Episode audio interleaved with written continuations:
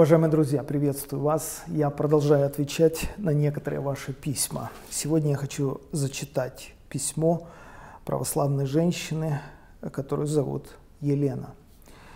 Здравствуйте, уважаемый пастор Александр. Я с удовольствием смотрю ваше служение, проповеди, которые меня вдохновляют. Спасибо вам за вашу мудрость и веру. Ситуация на сегодняшний день многих вынуждает задуматься о нашей дальнейшей жизни, обращаться к Богу. В том числе и я, верующая христианка, прочитавшая много книг во время учебы на факультете филологии, но ни разу не прочитавшая ни одной святой книги за свою жизнь, начала читать Библию, хотя до этого по разным причинам не имела возможности, а скорее не имела интереса и находила разного рода причины отложить это чтение до лучших времен. Сейчас происходит осознание того, что это потерянное время в жизненной суете, и начинаешь осмысливать важность Бога в нашей жизни. Это, конечно, очень приятно читать, что Дух Святой Елена касается вашего сердца, и вы потянулись к священным писаниям.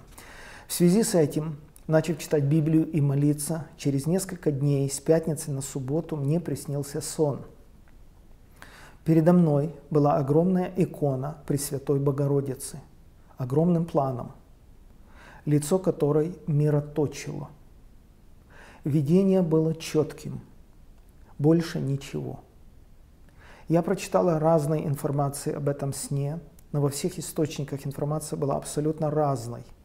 И я так и не смогла узнать основу смысла этого сна, который для меня представляет интерес – Возможно, это посыл с каким-то смыслом или предупреждение. Возможно, это просто сон, благословение. Но что же он означает? Я бы очень хотела узнать его истинное значение, его верное толкование. Очень прошу вас, уважаемый пастор Александр, если соизволите, уделите каплю вашего драгоценного внимания. Благодарю вас. Слава Господу, раба Божья Елена. Елена, огромное спасибо, что вы написали, спасибо, что вы доверяете. В этом отношении я испытываю определенный даже трепет, понимая, что э, вы доверяете моим ответам, и я не хотел бы завести вас в какое-то заблуждение или просто отвечать машинально или легкомысленно или шаблонно, потому что я тоже воспитан в определенных кругах, потому что я представляю из себя не православную ветвь христианства, а протестантскую или евангельскую ветвь на этом огромном дереве под общим названием христианства. И, как известно, у протестантов есть свой взгляд на эти вопросы, ярко выраженный, понятный, э, чему учат, чему меня учили с детства. Потому я хочу быть очень осторожным в своих ответах. Но я вам обещаю не избегать э, прямых ответов, и я вам э, обещаю избегать двойных смыслов. Э, я не ставлю целью вам угодить, потому что в конечном счете вы ищете не просто ответа моего, вы ищете ответа от Бога посредством меня в данном случае. Более того, как вы сами пишете, вы уже прочитали немало литературы в поисках разъяснения Э, вот этой ситуации, связанной со сном.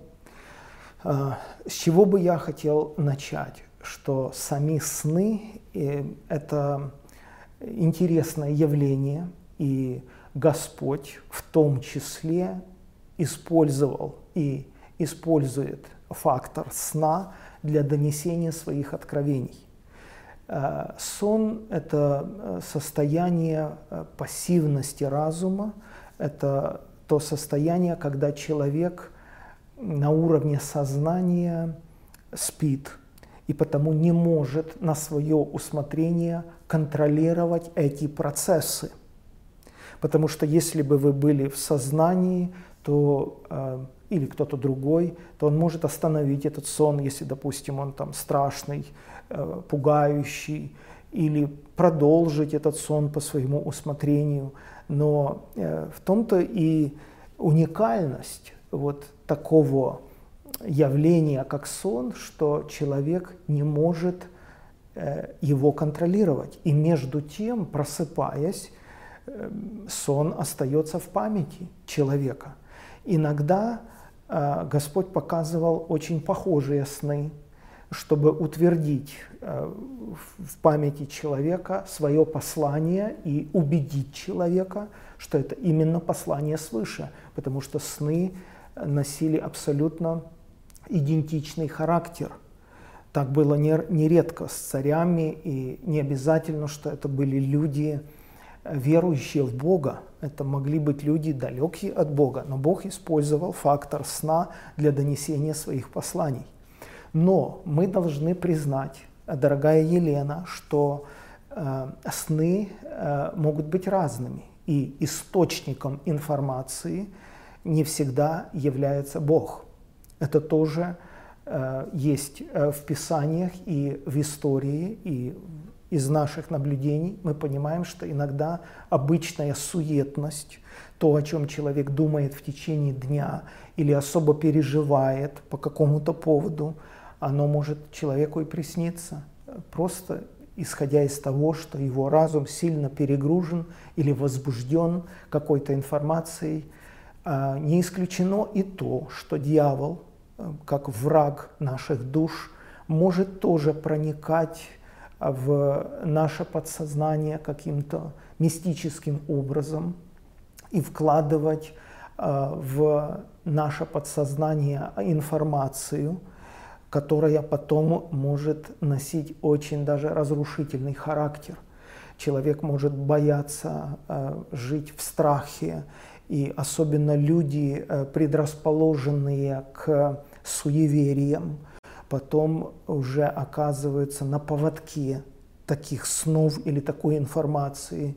И, э, и таких людей э, нередко такие сны могут толкать на неправильные действия, решения и поступки в жизни.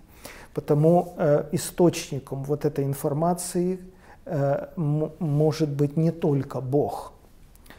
А, значит, это первое, что хотелось бы сказать в общем, в целом о снах. Во-вторых, э, в Библии содержится огромное количество э, разъяснений о духах о духах, которые обитают в Поднебесье. И эти духи э, не только являются ангелами. Понятно, что ангелы – это духи, как написано в послании к евреям, что э, они есть духи, которые посылаются на служение нам, имеющим наследовать спасение, что Бог сотворил а, ангелов духами. Это небесные духи, светлые духи, добрые духи. Я не знаю, какие можно еще слова э, применять по отношению к ангелам. Но также есть падшие ангелы. Это злые духи, это демоны, это бесы, это тоже духи, это тоже личности. У них есть своя программа, своя повестка дня. Э, дьявол управляет э, этой частью падших ангелов которые повелись на его соблазны и э, возглавили вот эту оппозицию в лице дьявола по отношению к Богу, и они были низвержены. Дьявол и ангелы его низвержены с небес, и потому они тоже присутствуют, и э, об этих духах написано, что они духи обольстители у них есть конкретная цель обольщать живущих на земле, то есть вводить в заблуждение.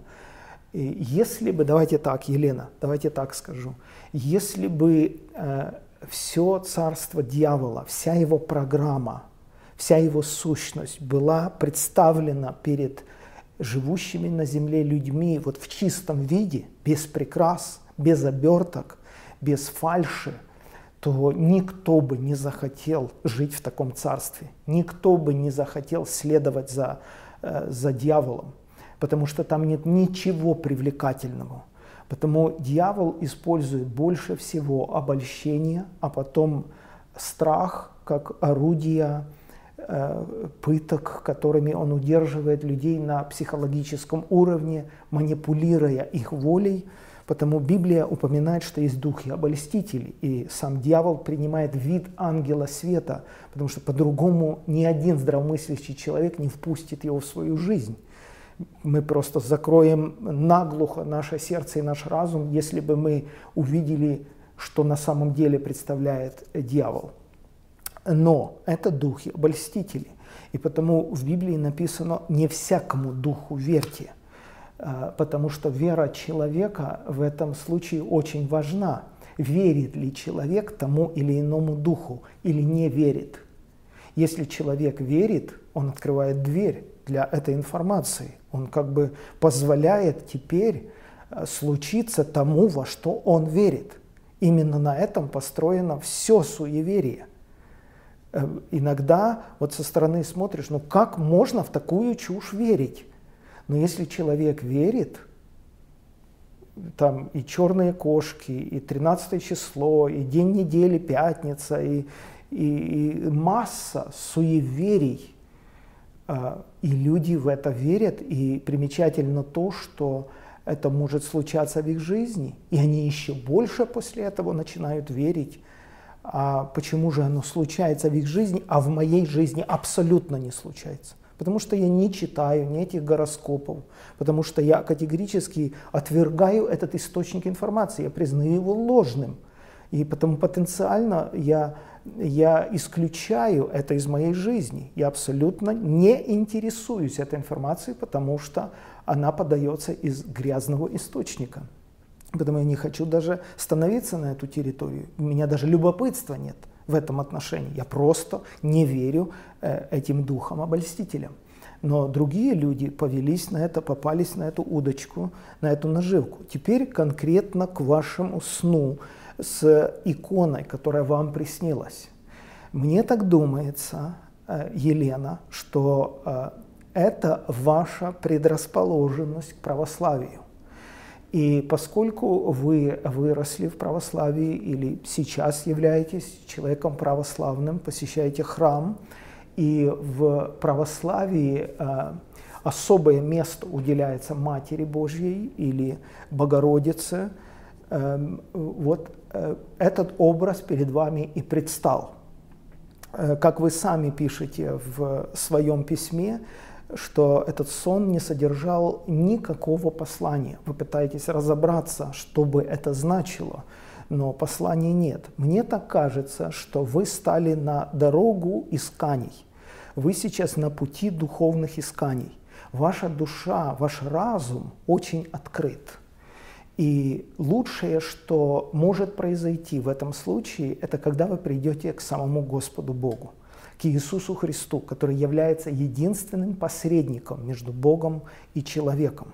Можно я повторю, Елена, то, что я сейчас сказал? Это не моя мысль. Это очень ясно выражено в Библии, что един посредник между Богом и людьми – это Иисус Христос. И потому ни пророки, ни апостолы, ни патриархи, ни святые отцы, э, ни, ни Матерь Божья не может выступать в качестве посредника это уже надуманное, это уже вот такая конфес, конфи, конфессия, конфессиональная особенность православия, когда кроме Христа еще определенное место и значение уделяется святым отцам, уделяется особым людям, которые жили в истории, и, конечно же, Матери Божьей, как там заступница, которая может походатайствовать за нас перед тем же Христом. Э, покажите мне это в учении апостолов, не в описаниях э, Евангелий, не в описании Евангелий, где там Матерь Божья могла попросить Иисуса сделать вино на свадьбе, или еще в каких-то случаях могла попросить. Не, не это, а в учении апостолов, которые действительно наставляли раннюю церковь, где и когда и в каких случаях они вообще вспоминают Матерь Божию как а, посредницу или в качестве посредника или определенного ходатая. Этого нет в учении апостолов, напрочь отсутствует. Потому мне так думается, что этот сон, эта информация, это своеобразная такая как бы наживка э, проверить вас, насколько вы на это отреагируете, насколько вы поведетесь, насколько вы откроетесь для этой информации. На самом деле этот сон, он не носит никакого смысла, ни позитивного, ни отрицательного. На мой взгляд, это всего лишь попытка проверить вас, насколько вы предрасположены к этому, и тогда могут последовать другие сны. И я бы вас предостерегал быть особо осторожной э, в плане снов, особенно с таким уклоном. Э, мне хочется вам сказать, оставьте этот сон. Просто никак на него не реагируйте. Э, ищите близости с Иисусом Христом. Проводите с Ним время, разговаривайте с Ним, выливайте Ему душу, признавайтесь Ему в любви, размышляйте о Его жертве Голговской, любите Его, следуйте Его заповедям. Вы не обманетесь на пути своих духовных исканий, если вы привяжетесь к Иисусу Христу. Разумеется, роль или место в истории, отведенное Матери Божьей, это особенное место. Разумеется, эта дева удостоилась родить Иисуса Христа. Но, но, но, Елена дорогая – мы должны очень понятно разграничить Творца и творение. И если э, Мария даже родила Сына Божьего, выносила и дала ему физиологическую жизнь, и Слово стало плотью, она всего лишь человек, она всего лишь творение. Но мы признаем за Иисусом Христом божественное начало. Мы верим, что Он существовал в веках, Пророк Исаия еще за семь столетий до рождения Христа произнес э, о Христе пророчество и назвал Христа Отцом вечности, Отцом вечности, да, э, который существовал в веках. Потому апостол Павел уже сказал, Бог явился во плоти. Вот она, великая благочестие тайна – Потому между Марией и Христом существует принципиальная разница, как между творением и Творцом. И апостол Павел в послании к римлянам написал, что Бог особо наказывает людей умопомрачением за то, что они поклоняются твари, то есть творению, вместо Творца. Потому Мария заслуживает просто уважения и почитания как творение, как человек, который был послушен Отцу Небесному или э, Духу Святому, который нашел на нее, и она зачала и родила. Но это всего лишь человек, не более того. А Христос является Богом, и потом мы должны Ему поклоняться – и мы должны его принимать как личного Спасителя, который взял наши грехи, включая ваши грехи, Елена, и приобрел нам вечную жизнь и вечное спасение.